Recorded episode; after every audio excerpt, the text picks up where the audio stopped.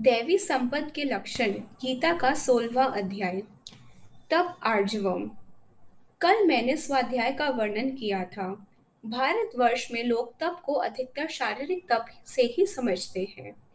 पर तापस कौन है, यह गीता में से ही समझना चाहिए।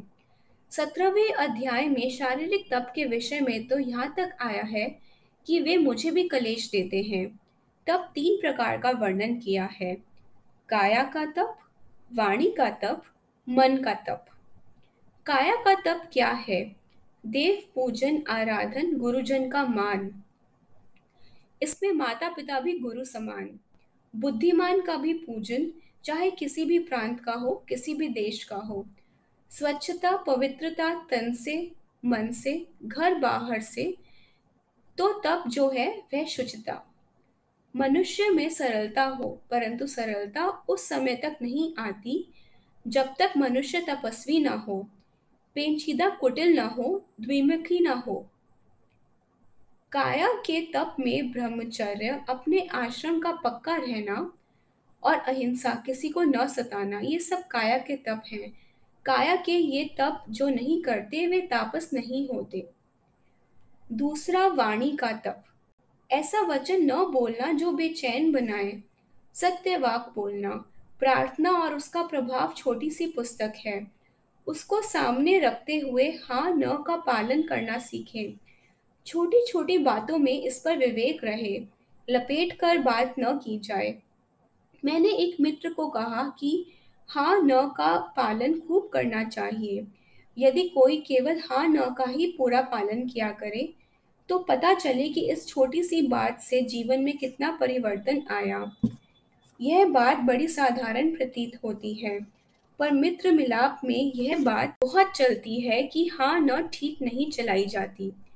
एक बार खाना खाने से इनकार किए और फिर आग्रह करने पर खाने बैठ गए। ऐसा आचार कूट कूट कर भरा हुआ है।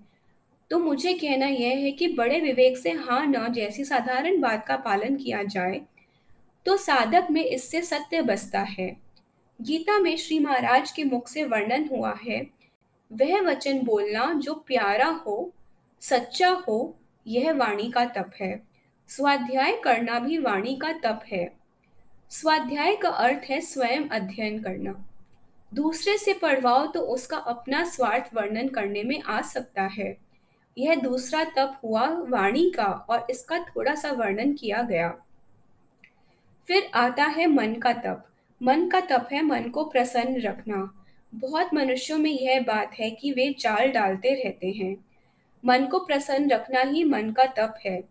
दुख, सुख, हानि, लाभ आया ही करते हैं, पर सुखिया रहना यह तप है।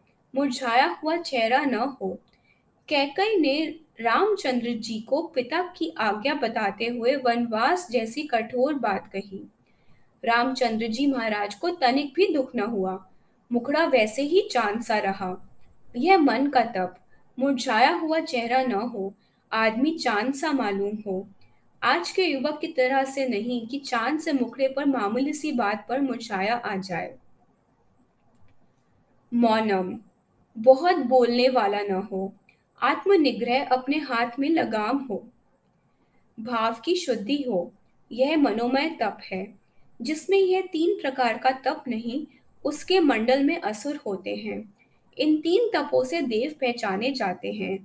माया का जीवन तो संसार में सभी में आता है, पर यह बात निर्माण करने से आती है कि भला आदमी कैसे बने।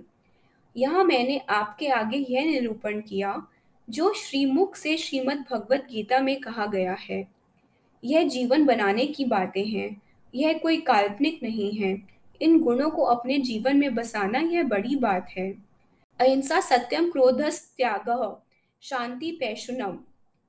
दया भूतेश्व लोलुप्तवम मार्दवम ह्रीर चापलम